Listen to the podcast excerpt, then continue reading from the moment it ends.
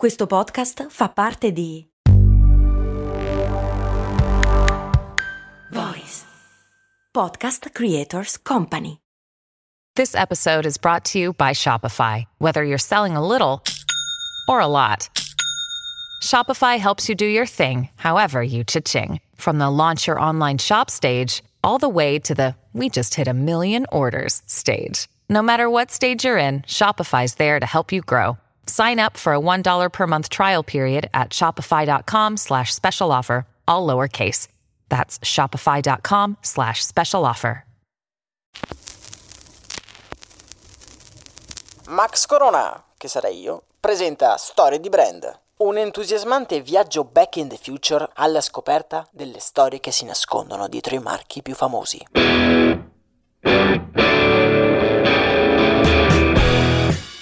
Bentornati qui su Storie di Brand. Beh, subito una domanda per voi. Sapete qual è il video più visto su YouTube? Sono sicuro che qualcuno di voi lo sa. Beh, è Despacito di Luis Fonsi. Già, il tormentone dell'estate 2017 ha quasi 7 miliardi di visualizzazioni. Ma sapete anche qual è il primo video caricato su YouTube? Eh, qui un po' meno di voi lo sa, vero? Beh, a dire la verità neanche io lo so. Ma se deciderete di venire con me in questo viaggio, beh, questa è una delle cose che scopriremo insieme. Quindi, vi va? Sì? Beh, allora non ci resta che salire a bordo e tornare indietro nel tempo.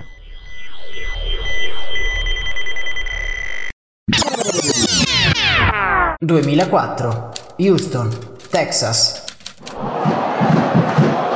L'oscurità ci avvolge e un sordo rumore ci disorienta.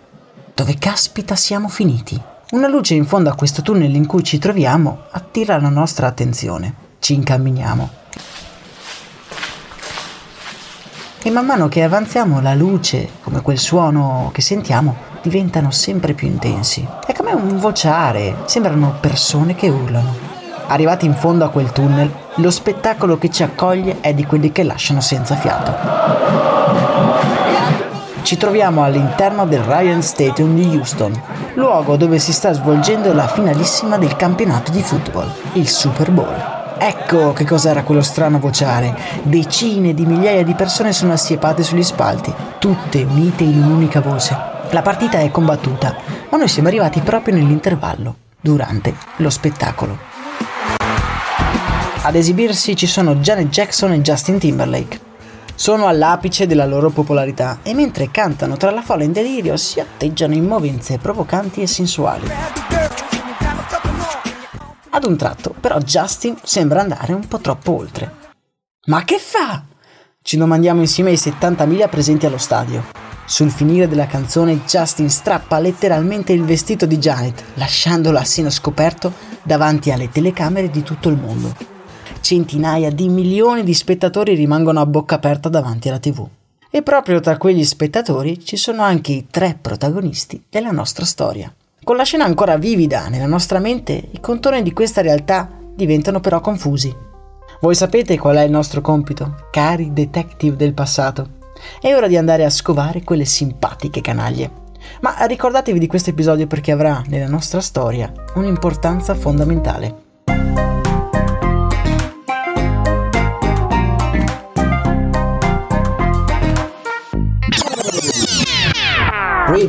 Pennsylvania, 1985. Il nostro lungo viaggio investigativo comincia da una cittadina non lontano da dove si svolgerà il Super Bowl qualche anno dopo. Siamo davanti ad una scuola elementare.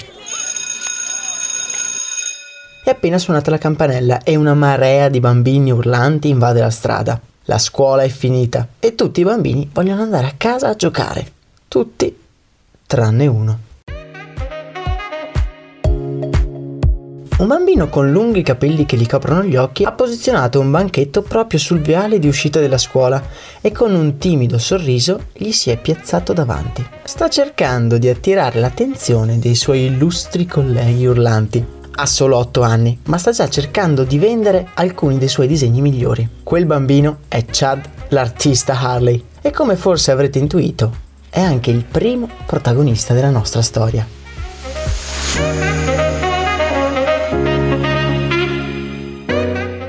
Chad adora disegnare. L'arte lo appassiona talmente che cresciuto si iscrive all'Università delle Belle Arti. Il nostro artista però deve conciliare anche la sua vena imprenditoriale e allora si laurea in design sognando un giorno di aprire un'azienda tutta sua. Cresce proprio negli anni in cui le persone cominciano a conoscere internet e la grande rivoluzione del web sta mettendo le sue fondamenta. Chad, l'artista, poco più che ventenne e dopo una laurea in arte e design, decide di accettare un lavoro in una startup. Una startup guidata da un tipo un po' strano, un po' pazzerello, diciamo. Nel marzo 2003 Chad comincia a lavorare a PayPal sotto la direzione di Elon Musk.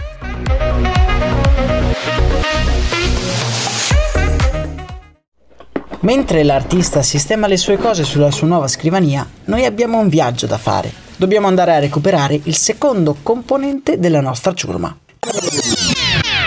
Taipei, Taiwan. Siamo in un aeroporto e i passeggeri sono disposti in ordinate file pronti per essere imbarcati.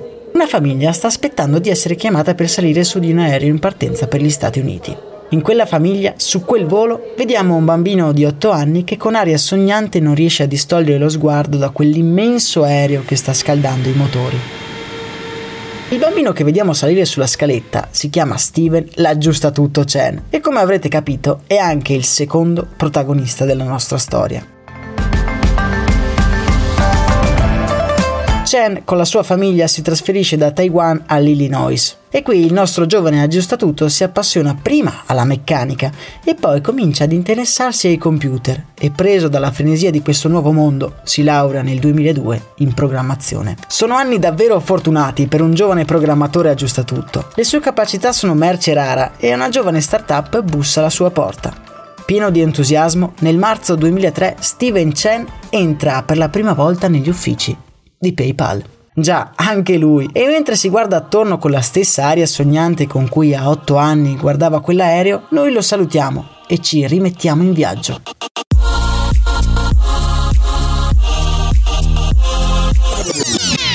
...1988, Germania Ovest. La Germania è ancora divisa, ma questo non le impedisce di essere meta di emigranti da tutto il mondo. Immigrati che, come spesso accade, sono bersaglio di ingiustizie e discriminazione. Tra quegli immigrati discriminati abbiamo anche il giovane Jode, figlio di padre bengalese e madre tedesca. A causa della xenofobia di cui la famiglia è vittima, si trasferisce anche lui in America, in Minnesota. Il piccolo Jode è un'anima irrequieta, bullizzato in Germania e catapultato in una nuova realtà. A 13 anni è come molti adolescenti, in profonda lotta contro tutto e tutti. Quel ragazzo che si sistema nella sua nuova camera in Minnesota è Joyd il ribelle Karim ed è anche il terzo protagonista della nostra storia.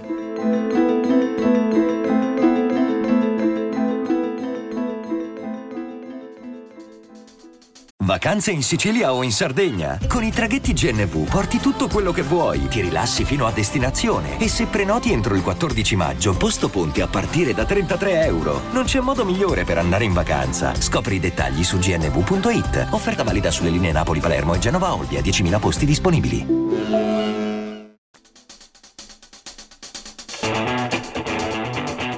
Jody vuole trovarsi un lavoro al più presto, per non pesare sulla sua famiglia, ma allo stesso tempo decide di cominciare a studiare. Cosa? Beh, programmazione ovviamente. Un po' perché gli garantisce un lavoro assicurato e un po' perché quella materia lo appassiona sinceramente.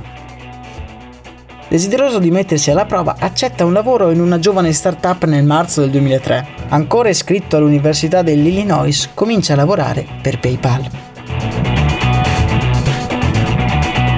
Ed eccoli lì, i nostri tre protagonisti, tutti seduti nelle loro scrivanie in quello sgangherato open space a PayPal. Chad l'artista studia user experience, Chen l'aggiusta tutto, smanetta codici dalla mattina alla sera e Jode, il ribelle, con il suo sguardo di sfida studia nuove soluzioni informatiche. I giorni passano e nei mesi i tre si presentano, si conoscono e diventano amici.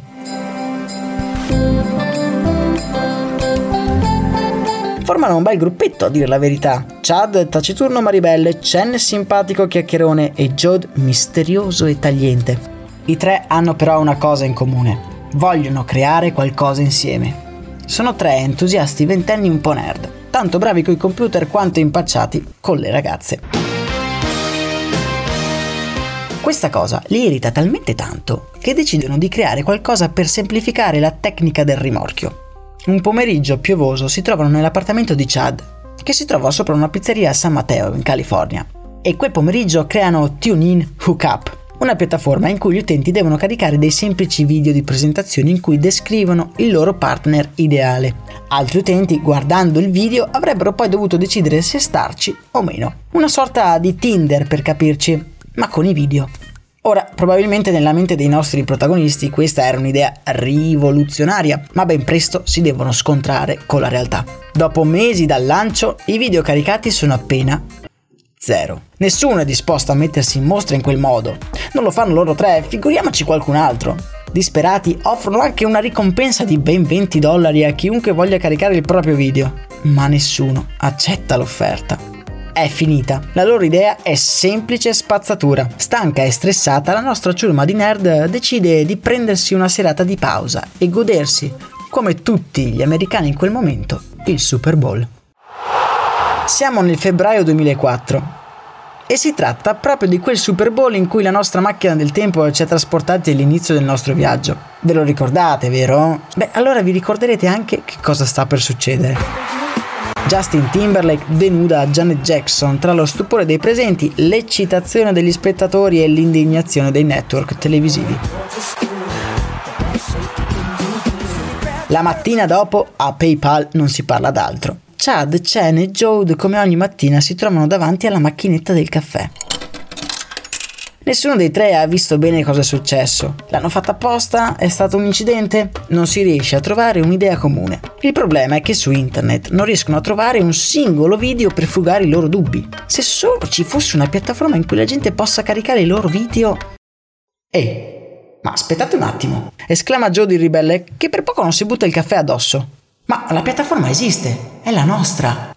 I tre si guardano caricare video per rimorchiare è davvero una pessima idea. Ma se uno caricasse il video di Justin Timberlake e Janet Jackson, beh, allora lo guarderebbero tutti.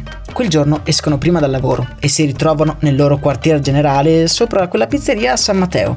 Non c'era molto da fare se non togliere tutta quella spazzatura da ragazzini e cambiare nome. Ed è proprio in quel momento che TuneIn diventa YouTube.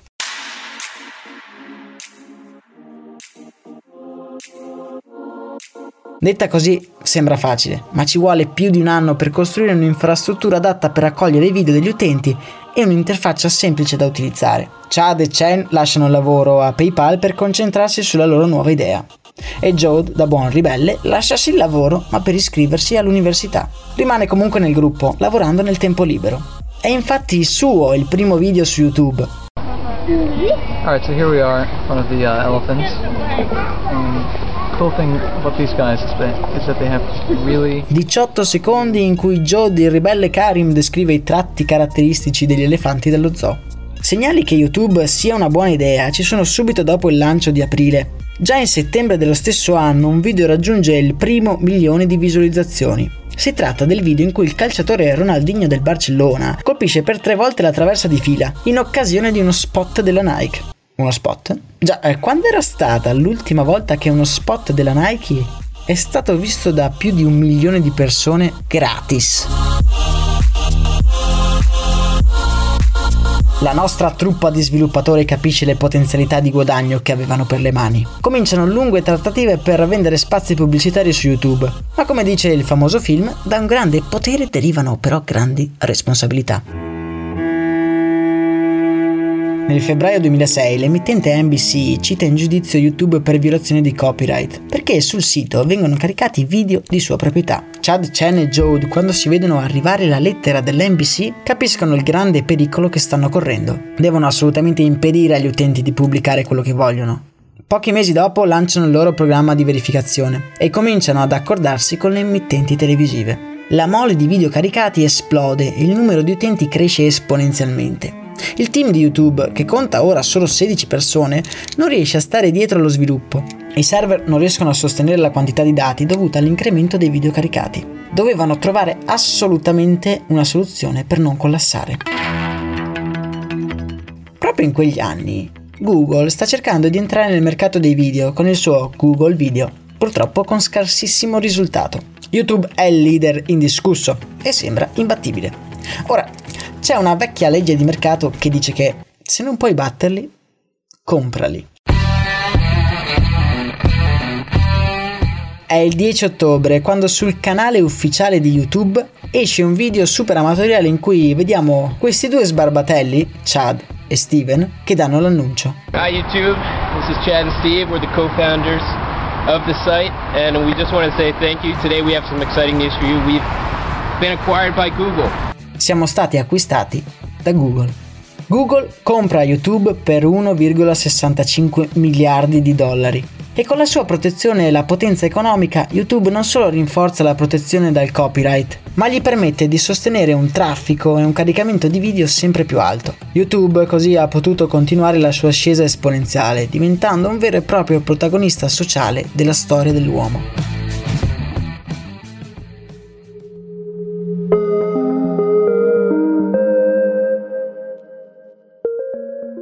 Essendo il secondo motore di ricerca e il secondo sito più visitato al mondo, YouTube permette a chiunque di conoscere potenzialmente qualsiasi cosa. Garantisce una condivisione totale della conoscenza. Vuoi imparare a leggere un bilancio? Suonare uno strumento, coltivare mangrovie o allevare pinguini? Beh, su YouTube lo puoi fare. Non mancano però le controversie. Gestendo una mole così massiccia di video e di libertà espressiva, non è sempre facile moderare la community. L'episodio più eclatante è avvenuto il 3 aprile 2018, nel quale una donna entra negli uffici di YouTube sparando colpi di pistola all'impazzata prima di togliersi la vita. Uh,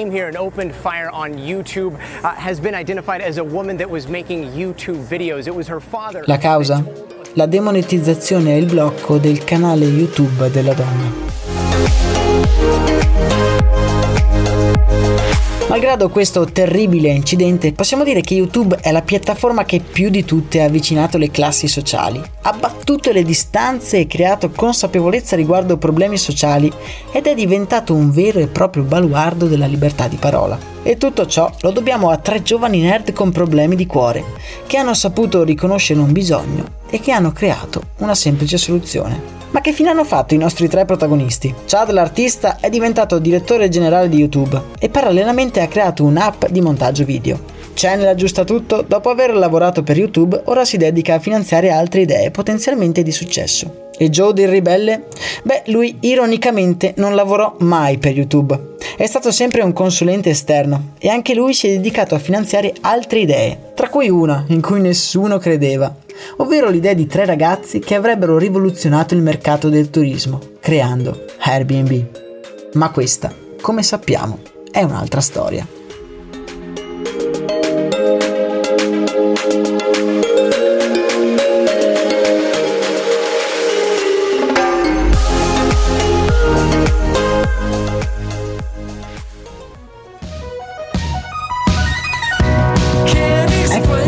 formati nel presente. Ma a voi piace YouTube? Lo utilizzate? Io lo adoro sia come spettatore sia anche come possibile valvola di sfogo delle nostre passioni. Chiunque può fare un video e caricarlo e chiunque può vederlo ed è proprio per questo motivo che un paio di settimane fa ho aperto il mio personale canale YouTube, un luogo dove raccontare le mie storie preferite e esperienze che ho voglia di condividere. Si chiama Programma Apollo e il link diretto lo trovate anche sulla pagina Instagram di Storie di Brand. Mi piacerebbe molto avere un vostro feedback. Ora, dopo questa piccola pubblicità personale, vi saluto e vi do appuntamento ad un prossimo viaggio nel tempo.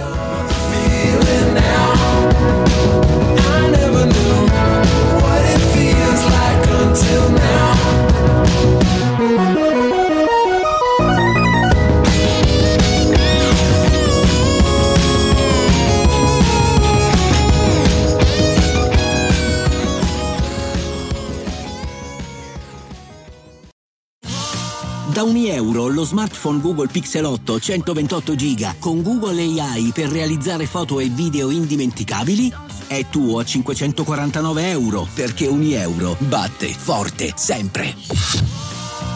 Fino al 16 maggio. I'm Sandra, and I'm just the professional your small business was looking for. But you didn't hire me because you didn't use LinkedIn jobs. LinkedIn has professionals you can't find anywhere else, including those who aren't actively looking for a new job, but might be open to the perfect role, like me. In a given month, over 70% of LinkedIn users don't visit other leading job sites. So if you're not looking on LinkedIn, you'll miss out on great candidates like Sandra. Start hiring professionals like a professional. Post your free job on linkedin.com/people today.